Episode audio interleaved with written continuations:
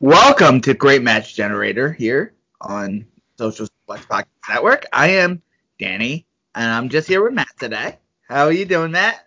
I'm doing great. How are you? I'm doing well. I'm getting the vaccine on Sunday, on the week we record this, this Sunday. Um, so I, I feel pretty good. Um, and it just feels pretty good that we're finally getting a, a hold of this virus. It seems like. Yeah, well, it's excellent news you're getting it, and I think you know, long way to go still, but it does feel like there's direction. Uh, I'm cautiously optimistic, so um, it does feel like we're there's a light at the end of the tunnel. Um, I guess at least on at least for me.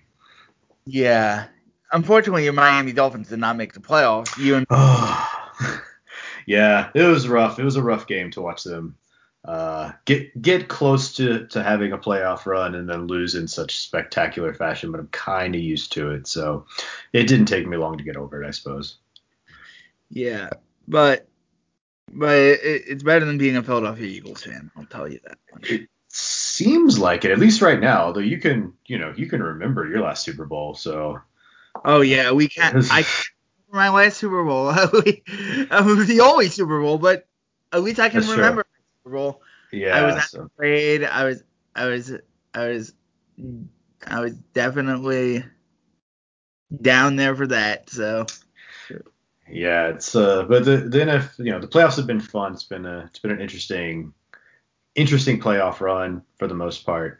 Uh, and I'm I'm already as a Dolphins fan, I'm already looking forward to the off season. It's I always say it's the time the Dolphins can't lose games. So uh, it's it's always nice to follow the the movement in the off season.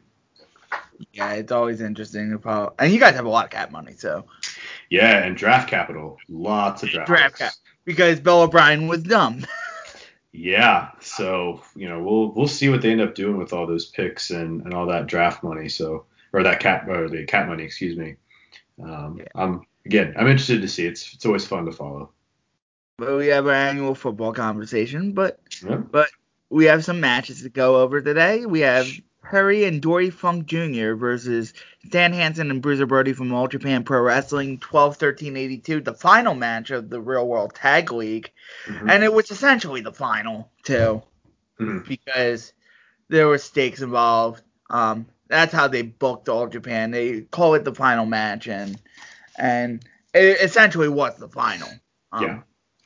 Um, then we had Atsushi Onita versus Tarzan Goto from 1991, 226 1991 in a fun little match. Undertaker versus Mankind, buried alive match, 10 20 96.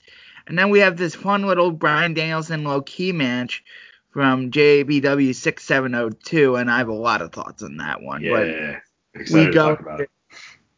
We have we have 1982 Real World Tag League final match. Funks versus Hansen and Brody. Um, yeah, fantastic brawl of a of a match here. I think. Yeah, I don't know kind of how kind of where to start with this. It's um, I think it's, it's just a, just four pissed off men doing pissed off things. Exactly, and I think that these kind of tag matches, these early 80s, even late 70s tag matches, particularly the ones featuring the Funks, really accelerated at like kind of controlled chaos. Uh, there's a real sense of just loss of control in a lot of these matches. I think this one accomplishes that in some ways. Um, it's going to be really easy to say this is a brilliant Terry Funk performance because most performances from Terry Funk are pretty brilliant. Uh, but I think Dory deserves some credit here. I think he's a little bit uh, he's a little bit underappreciated a lot of times, or at least in some. Fiery than usual on this tag. What's that? he's a little more fiery than usual on this tag. He he has deceptive fire, but he also winds up playing a really sympathetic face in peril where he's uh, sort of in the, the, back half of the match when he is just bleeding buckets and uh, there are two there are no more two menacing men on the planet than Brody and Hansen to be working on top of you so I think that that part really carries a lot of like emotional weight in this match, whereas Um, you know, you get a you get a hot start. You get Funk and Hansen starting off hot with uh, one of the best collar knuckle types you will ever see, and just laying into each other and, and really kind of setting a tone. Uh, and then you get that that back half of the match where there's the blood and the drama of can can Terry get in to, to save his brother. Uh, the middle for me was a little disjointed. It was just a little bit, a little bit in terms of breaks and flows for me, it, and that's just what keeps it from being elite. That doesn't keep it from being a great match. It's just the nitpickiness. But uh, I do think it's still a, a, really great match, and I loved, loved Terry Funk rolling in the streamers after taking the lariat on the outside at the end. He, he kind of wraps himself in the the streamers that the fans had thrown in at the beginning of the match that uh, all the attendants had pulled to the outside and so Funk is out for the the, the close of the match while uh, while Brody and Hansen work over Dory. Terry Funk is sort of writhing in pain, wrapped in the, the streamers on the outside. And this is a really nice touch and, and good visual. And Terry Funk constantly straddling that line between serious and having fun uh, is is just classic Terry Funk. Um, so I personally liked the match a lot. Thought it was a great match, but I didn't think it was quite um, like you know the a contender for my personal greatest match ever list. But it is a it is an absolute classic tag match. I think people um, should go see it. Oh, to me, one of the better Brody matches. I, am a little bit lower on yeah. uh, Brody in general. Yeah, I wasn't really impressed with Brody in this match. I was more impressed with Hansen, sure. honestly. Um, pissed off Hansen is a glorious thing. Yeah. And when he's pissed off, boy, get out of the way. um, you you do not want to be a young lion or one of the ring boys. No. Um, because he's gonna lariat you and he is going to potato you in such a fashion that is glorious and somewhat fun. Um, yeah. Um, Hansen was the Hansen to me was the star of this match. Um, Funk Terry Funk was really good in this match, but Hansen to me was uh, was in pure sense was such a presence and then a badass in this match. Mm-hmm. Yeah, that they're kind of. sorry, go ahead. That you love him. Yeah, uh, I think there are kind of two things about Hansen that make him just sort of like he has such a high floor. Um, and one of them is pretty well known, right? Like that he like he had terrible eyesight, so you know when he's throwing lariats and he's throwing shots, he often was just potatoing people because he couldn't really see them. Uh, so it, it adds a sense of like legitimacy that you know maybe maybe in hindsight it's not like the most professional thing, but I'm not a wrestler. I'm not here to judge that for the most part. So I I kind of just take what I enjoy, and, and Hansen you know, Hansen's physicality is, is really enjoyable in matches. But the other is that I, have always read that Hansen said that he never really planned anything. He always just responded to the person in front of him. And I think that's one of the reasons he's really good at being in these kinds of matches where is this sense of chaos, this uh, this real kind of sense of danger around the match because you know when he's when he gets on a rampage like you said get out of the way because he's just responding to everything around him he's not doesn't have necessarily like this great plan he just knows what a fight looks like and he knows how to how to be in one so um, the the that sense of chaos is where he thrives uh, and where terry funk thrives a lot and i think I think Brody was was solid in this match. I don't want to take anything away from him. Bruiser Brody looked, uh, I think, pretty good in this match. But I I agree, it's it's hard to outshine Stan Hansen in any uh, setting, to be honest. And to be fair, I thought Brody looked good in this match. He looked menacing. He looked awesome. Mm-hmm. Um, at times he looked very menacing, and he looked when he was overpowering Dory, it, it, it looked like he was a monster. But mm-hmm. when you look next to Hansen, it's like night and day. Yeah, but yeah, it's just that's I think that's one of the reasons the Hansen Brody pairing is kind of famous is that they're both these big, you know, menacing monsters, like you said. Um, and to me, they complement one another in that like it's kind of the best scenario for for Bruiser Brody. Like matches where he's tagged with somebody who can um, who can pull their weight physically, but also really excel at building the the energy of a match. Um, and not maybe put so much on Bruiser Brody to hold lots of it together is right. like that's a that's I think where he thrives. And I don't that does that sounds a little bit more like a knock than it is. But uh, additionally, you know, nobody demands more respect than the Funks. So the good thing is that neither Hansen nor Bruiser Brody were going to gobble up the Funks and not give them any offense. So that also helps a little bit. One of the one of the few criticisms of Hansen that I I think makes sense is that sometimes he could gobble opponents up a little bit uh, to to the detriment of the match, but it also made other matches that much more meaningful. Yeah, I thought Brody was a great heel in this. Um, mm-hmm. I mean, it, it, was just fun to watch. Yeah, absolute blast of the match.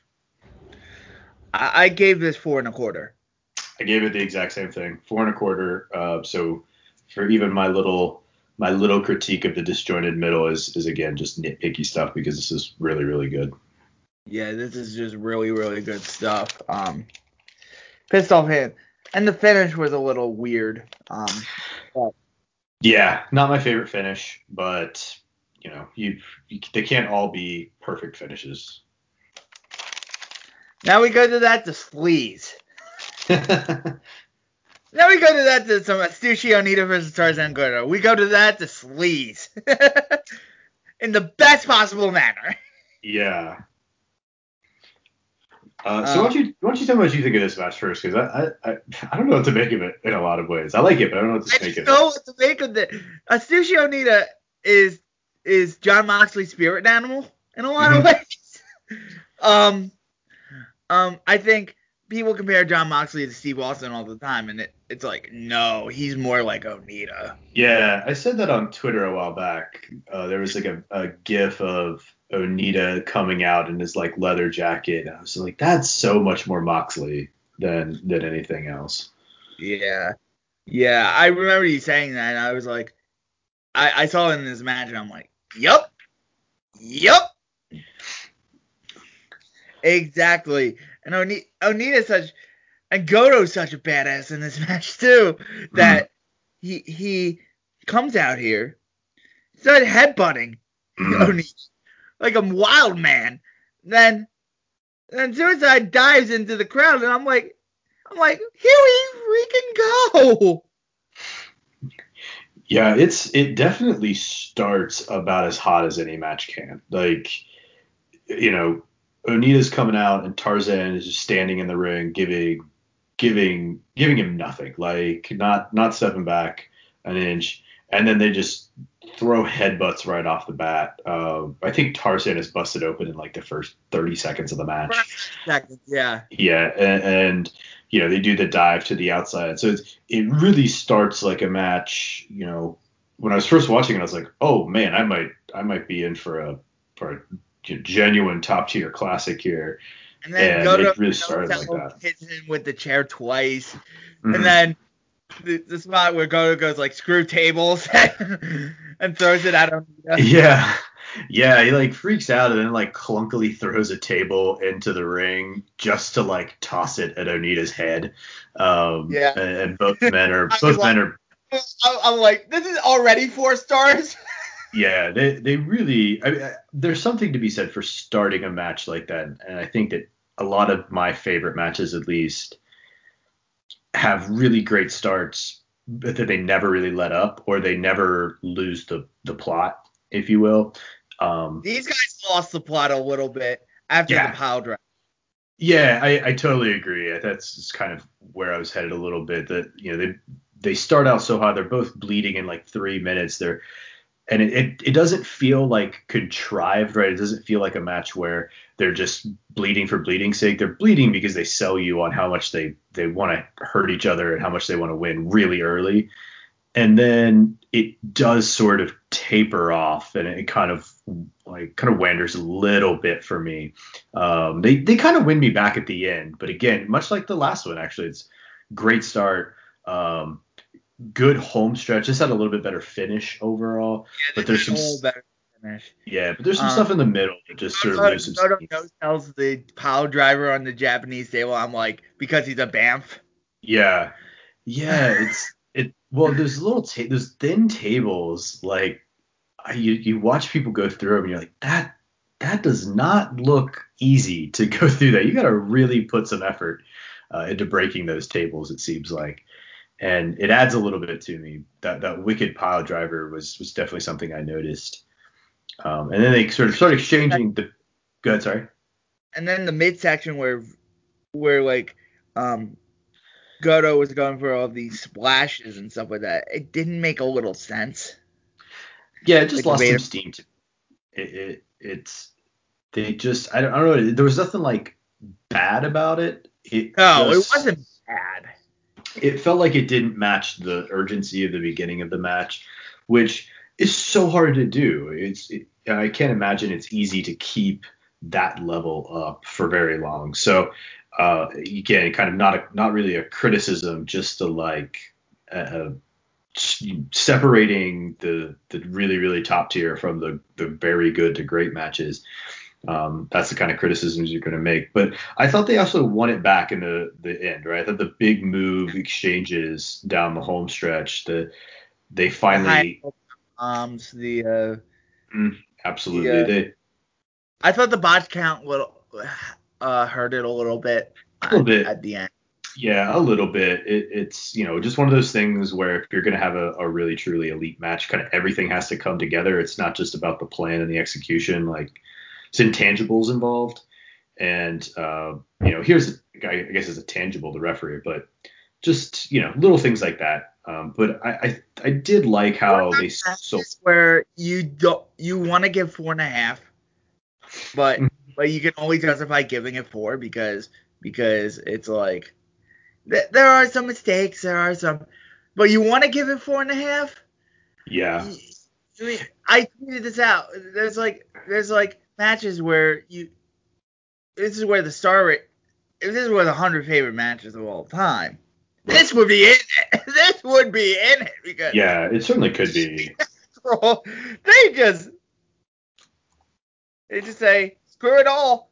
Yeah, and it's definitely a match that I probably like more than like I think there's like an objective greatness to it, and that's a tricky thing to navigate in general. We talked a little bit about this recently uh, off the podcast, and I, I think it's I generally think you should give stars to the things that you like. You should rate things that you like and not worry about sort of what is objectively good.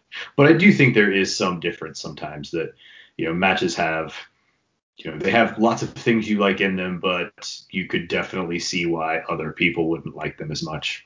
So I, I think you as I was watching this match, and I was like, this is objectively a four star match, but I want to give it more.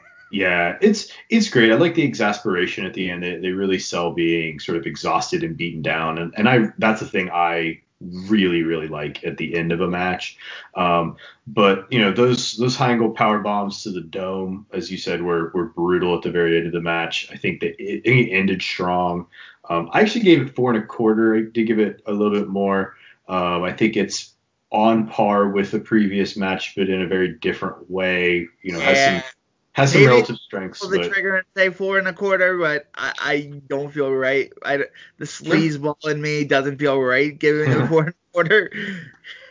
but but still four stars. This is fantastic. Sure. Go of your way and watch this.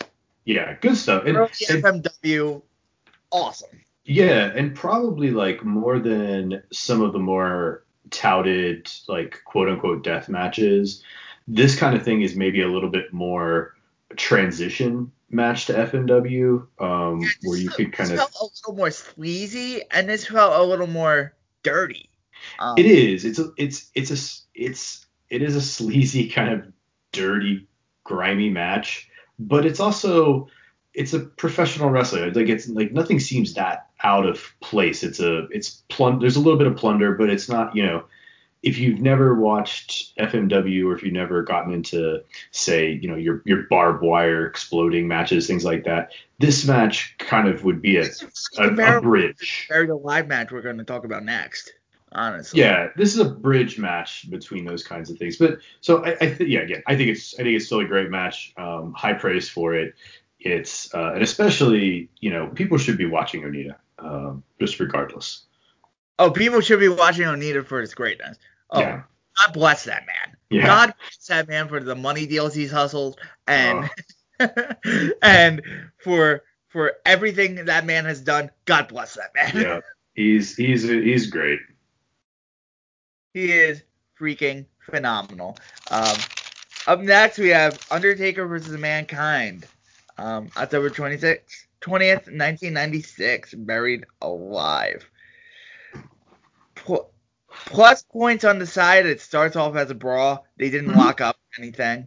Mm-hmm. Um, um, I thought I counted the amount of cringeworthy bumps Mick Foley took in this match. There were about four of them. Yeah. There were about four of them. Um, the first cringeworthy bump was to the floor.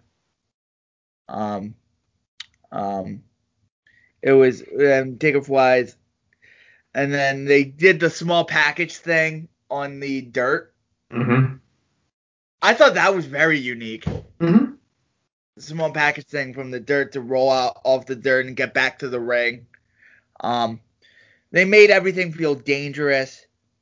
Um, um, cringeworthy bump number two for Foley was the uh, and number one for Taker a- after they went into the crowd and Foley bumped from the crowd to to the floor because the first cringeworthy bump he bumped from the apron to the floor. Yeah. Of course, because he's Mick Foley. Right. and and then number one for Taker, this was the only cringeworthy bump for Taker as he clotheslined Foley to to the outside. Mm-hmm. Um, and then Paul Bearer interfered with the old school. Foley got the spike. Taker got didn't get busted from the spike, which I thought hurt the match a little bit. Um, Taker got the spike. Um, Taker Taker really looks athletic here. Taker looked athletic here. Um, mm-hmm. I, I, was really astounded of how athletic Undertaker looked here. Taker rolls into the grave, and then they battle in the grave. Cringeworthy bump number three. That's the hip toss off the dirt. Mm, yeah. The floor. Um, and then the cringeworthy bump four was the choke slam spot. Oh, you you missed my favorite cringeworthy bump though. Uh, for oh, for I missed for your mankind. bump. Which so which one? um yeah, I'm trying to like look at my notes because I want to make sure I'm getting it right. Yeah, so um Taker sort of has mankind in this. Uh, I don't really know how to explain it, but he's got like basically for for a back slam, like sitting back to slam him. Um, I think oh. actually like mankind was on his back. Yeah, and so Taker drives back into the steps on the outside and just basically sits on mankind's face like oh, hard. oh yeah i remember that uh, i, I have that in my notes but that wasn't as cringeworthy oh man I, to me that was the one where i was like that hurt like the stairs themselves hurt but i bet the way the way that he accidentally i think sort of got a little bit more square on his face was brutal looking to me the way he bumped his head on yeah, mm. that, there were some cringeworthy spots in this match. That, yeah. The hip toss off the dirt into the floor, that was freaking amazing. Mm. The DDT onto the chair, I didn't include that. The Texas pile driver. Um, the backdrop onto the steel steps. Um, I did have step spot there. Mm-hmm. So when he pushed him off. Um, Tombstone Mandible Claw, Choke Slam onto the grave. That was cringeworthy bump number four. Yeah, there's uh, so there's like kind of a few things about this match that, that stood and out to me. had a cringeworthy bump. yeah, it's so I think this is a good match in general. It's a little bit better than I remembered it being, and I probably enjoyed it more than I thought I was going to. It's to me I don't know that there's anybody more important to the Attitude Era, at least in sort of making it digestible in retrospect. Than Foley. Than, than Foley. Because if yeah. you think of all of the biggest names of the Attitude Era, virtually all of them have at least one of their top feuds with Foley, and for many of them, really key feuds to making them stars. So Taker was already established. He didn't necessarily need Mankind to be to be to be the Undertaker, but I do think it helped elevate him and helped sort of keep him relevant through the the WWE turning a little bit more serious. Um, and that sort of brings me to my like kind of next point about this match is it kind of rides the line between cartoony WWE and yeah, that's serious brawl. That's where it docked points for me because um, they had they had that 1994 feel where all the heels came out and at the yeah. end I'm like what's the point of all this yeah, stuff? It, it's well, like you said, like so there's all of this physicality, right? And I think that this was sort of the the issue with early mankind stuff was that they had all this physicality that Foley was very good at. He made things very visceral and he made things very realistic in a lot of ways. And um, but it was still in this package of, of the kind of WWE cartooniness and, and even that mankind gimmick early on, as serious as it was in like compare juxtaposed to the rest of the roster as much as it sort of gave this this aura of danger because of Foley's performances it's still not like Cactus Jack right? It's it still doesn't have quite the that gritty as much grittiness to it at least for my my taste. So this match kind of ends up between those like there's very physical parts of this match but it kind of it shies away from leaning completely into that kind of match to to that really truly like gritty even for American mainstream gritty American mainstream wrestling. Um, so it, it, it just kind of caps itself in a in a way. Uh, I also think Foley is phenomenal in holding all of this together. Like if you think about how many times they go up to the grave and come back to the ring, the just getting the kind of getting it right in terms of walking out there, walking back, walking out there, walking back, and making that and not feel because yeah, making it not feel contrived is is really hard. And you know, credit to Taker for it as well. But I think Foley is often the one being chased. Uh, he's often the one kind of holding the pacing and the distance together, and it just seems to me, to my my fans' uh, perspective at least. So I really thought this was a great performance from him to take something that's kind of cheesy and a whole an entire storyline, um, especially once you get to the end, that's a little cheesy, and still giving it a, a, a kind of realistic feel that that you could kind of get lost in, uh, even in you know 2021 looking back all these years later it still kind of feels like that. So i i really liked it. I thought it was um, better than I remembered it being. You know, the for a, a buried alive match in the mid '90s, and uh, it it well, reminds you of ever. What's that? Undertaker McMahon. oh. Yeah. Well, it it reminds you of how good and physically gifted Taker was as a as a wrestler at one point in time, and how just how kind of brilliant Mick Foley is. Like I, I really just think he's one of the smartest one of the best professional wrestling minds uh, we've ever seen, and I think this brings out a lot of both both men's best characteristics. Yeah, I agree. I thought I thought Foley was excellent in this match. Cringeworthy bumps aside, he had to take those cringeworthy bumps to make this match great. For sure. Um, um, and he worked his ass off to to make this match great. Not that Taker wasn't great in this match as well. It's just the way to get this match over to a serious enough edge on the main event of an In Your House um, to make it a serious enough thing was to bump your ass off. Mm. And, and also a lot of credit to Paul Bearer. I think he comes in and and his his right. uh his interference comes in like really good places. Like it's just solid old school wrestling cheating and i think the dynamic works well. It's not overdone but it's um but it's clear and makes sense in the story and builds what they're doing and the dynamic that they're sort of constructing overall. So i think all three worked really well together and and you know yeah made for made for a really nice match. Yeah i thought Rod Bearer was really good in, good in his role in this match too because he wasn't too invasive. Yeah.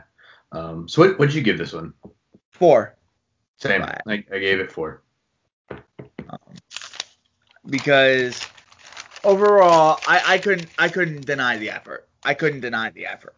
Um, yeah, I think it's a good match. It's a it's a really good match. It's uh, and especially if you knew that time period, there's a little there's a little nostalgia in there. Yeah, and I, I, I was just an infant at that time period, so I don't have really have nostalgia for that time period. But at the same time, it's like at the same time I was like, holy mackerel, this is this is real good. Yep. Now we into some JAPW. Um, Bryan Danielson Low Ki six seven oh two. His submission match. Submission only. Um, really like this. Um, yeah. What like the urgency and the and the um engaging wrestling by mm. both men on the early going. I thought I thought the whole match was very engaging, very urgent. Um, um, I thought this is what Low Ki should have made his career out of. Um, this was like this was like Low Ki wrestling to his very high peak. Um, yeah. um, with his submission game and with his striking, um, I thought I thought this was phenomenal. Um, mm-hmm. and Danielson, he's Bryan Danielson. Mm-hmm. 2002 wasn't even his peak of powers, and it it was phenomenal. Yeah, I I actually in some ways think that like I don't want to say that like 2001 2002 was Danielson's best work, but I think it's on par with anything he's ever done because it's different. Like to me, it's like a, a great uh, a great band's first album. Um, it might not be the most polished thing they do. It might not be the, the even the best or most acclaimed thing they do, but but it's it's him. It's like a very unique sort of thing, and I think that um, I love this this rivalry, especially uh, the, the singles matches they had in 2001 and 2002. I think to me the best pairing in wrestling history is Stan Hansen and Kenta Kobashi. The number two pairing for me is Koba or is uh, Low Ki and Bryan Danielson. Just in terms of how much I like their matches and their chemistry and what they produce. Um, I think I think it's as I, I, rate it as highly as I rate just about anything in all of wrestling. So I I love a shame I couldn't pull the trigger on five. Just yeah. a shame. I mean, was not a charity show crowd. Mm. And was in front of an 0304 Ring of Honor crowd, I would have pulled the trigger. I, I still give it five. Um, and so a few reasons. I, we talked a little bit about this a couple episodes back. I think um, we were talking about an evolved match with with Chris Hero, if I'm not mistaken, and I talked a little bit about how like the thing I like about early 2000s uh, independent wrestling, particularly your your kind of the people who emerged as the the memorable wrestlers of that time. So your Low Kis, your Bryan Danielsons, Chris Heroes, well a little bit later Chris Hero, um, AJ Styles, oh. you know, even uh, Christopher Daniels, Samoa Joe.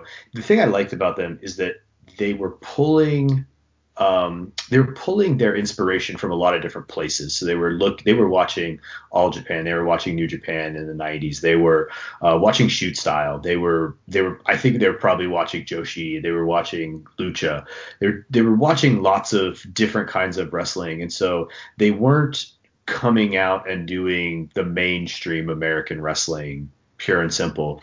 And it took a little while, I think, for the rest of wrestling to catch up a little bit with that. But we ultimately that's I think what shaped a lot of even now WWE.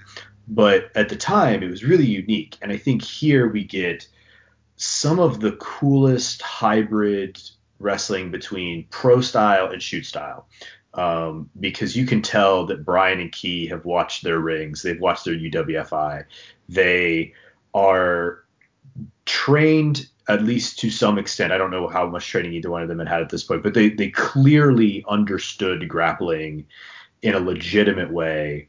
Um, you can tell when somebody does, and I think they clearly did, and they they're using they're using leverage, they're using their body weight, they're they're escaping holds they're transitioning in ways that are not necessarily pro wrestling ways of doing it, um, particularly in the early 2000s. So I really like that hybrid thing between them um, here, the, the way that they they implement those kinds of things. Um, I like that they, you know, they they work stiff. Um, you know, Dragon just, just you know grinding. Uh, I think he's grinding like a knee or an elbow in early on in the match, setting good pace for just how the grappling is going to be grappling, but it's not. They're not sitting around in it. They're they're going for it. So no, they're engaging. They are mm-hmm. they are making sure um, it's it's some, something's being done while in the grapple. Um, yeah, and, and, and I enjoyed that as I enjoyed mm-hmm. all the aspects you're talking about. Um, yeah. I know it took a while for the crowd to catch up. It's just yeah for me to get the investment. Sure. Well, the other thing about this match is just the, the story within it, right? Like I think it would be easy to lose yourself in like, oh, this is like good technical wrestling, but really the the story is nice that like Bryan actually, especially if you're following on a bigger scale, Bryan's got a couple of like relatively high profile singles wins by this point.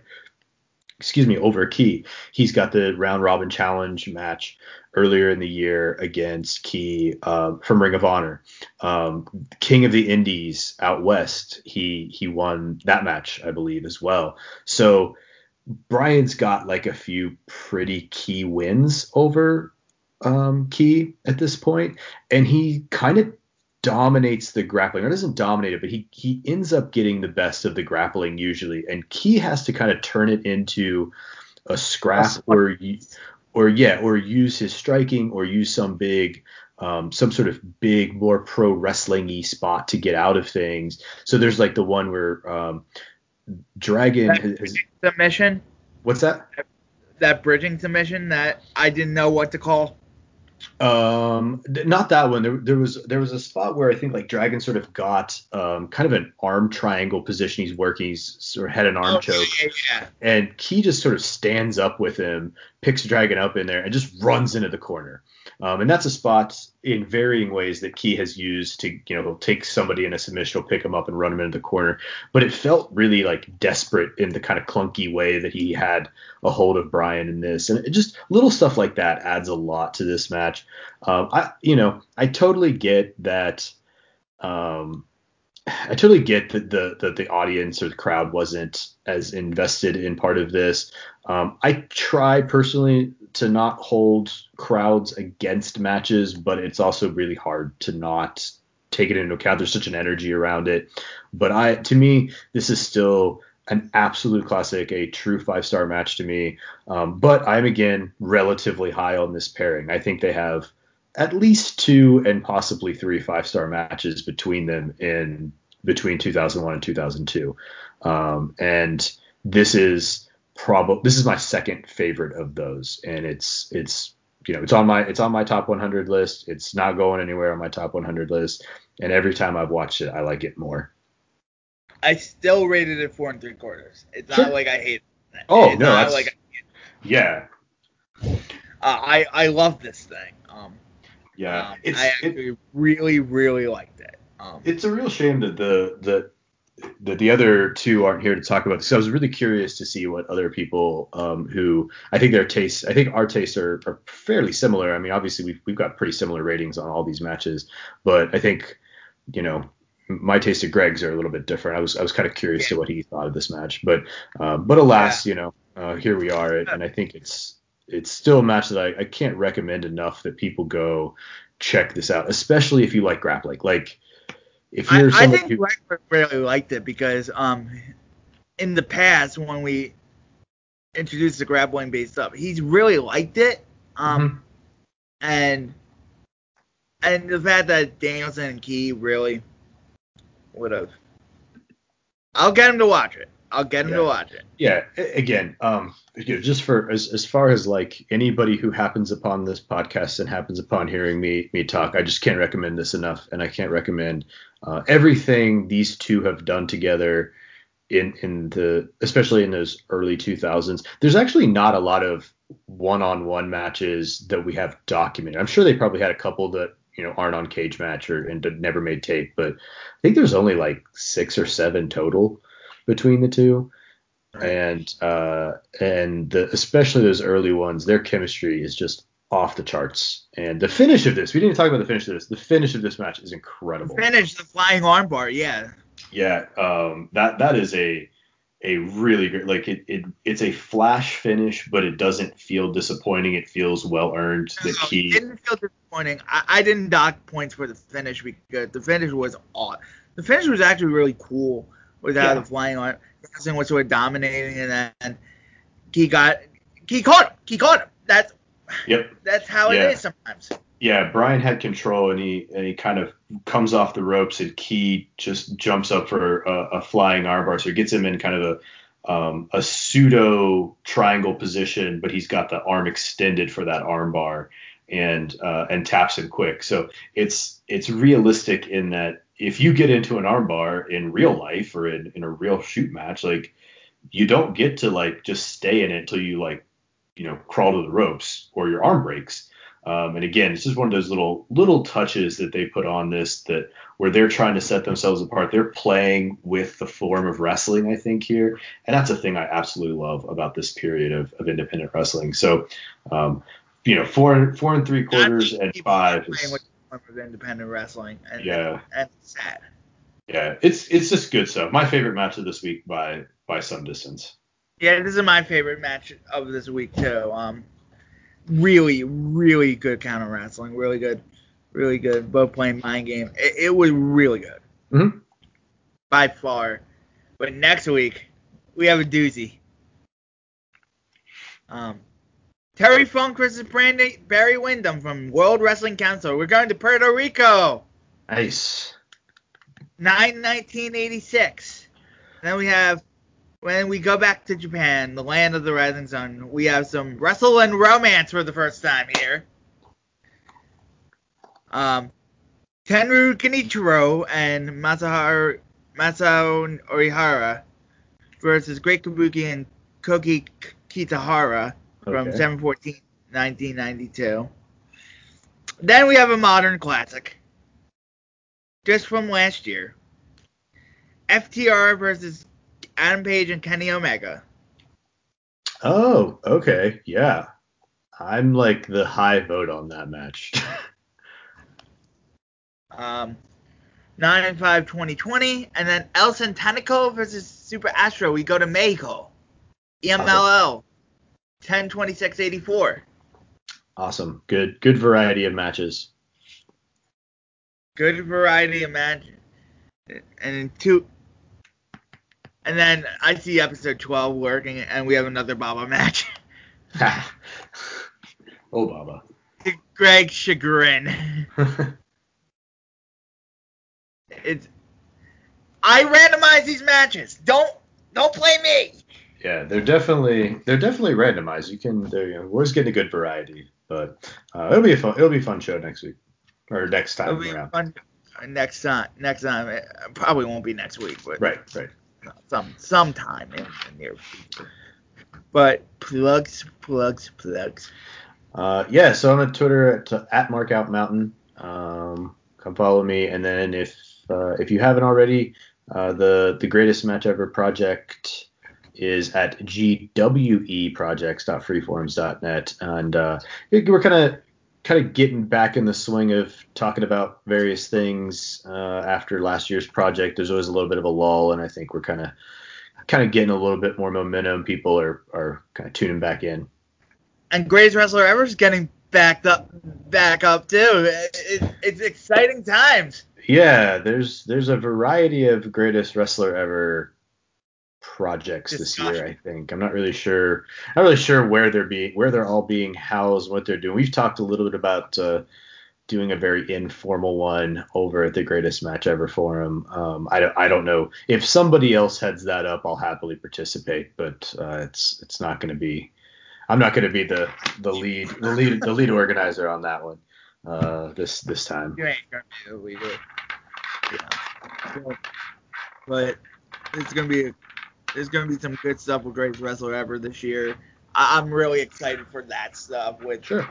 with Allen and Case Low leading the way and, Yep. and with that stuff. Um, I'm, I'm just really excited to see what's going on with that with that stuff because that that could be some interesting stuff coming out of that. Just reevaluating and Yeah, always, lists are always interesting to people. yeah. But we do our reevaluations every two weeks, so Yep. so DJD D Cooks on Twitter and you can follow hit Matt's blog at markoutmountains.wordpress.com. Yeah, that's right. I, I haven't um I haven't done much except update my top ten matches of the year so far, but uh, maybe maybe I'll get some time to to do something else over there soon. And then we'll leave a plug for Superstar Sleaze's podcast, which is Pro Wrestling Love. Yeah, um, that that podcast is a lot of fun. It's it's a variety of lists, um, and they're on the WC top WCW matches of all time, I believe, right now. Uh, really interesting stuff, and I'm gonna be I I will be on that show soon. Uh, there's I think some some recordings in the can of of Sleaze and I talking about some shoot wrestling. So uh, yeah. Ah!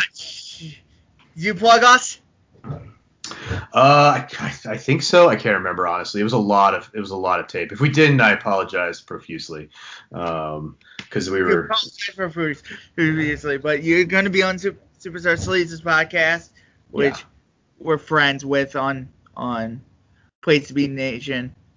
Um, Mhm. so so for for for for Matt and uh, and and no one else, Danny Kukler, and thank you for listening.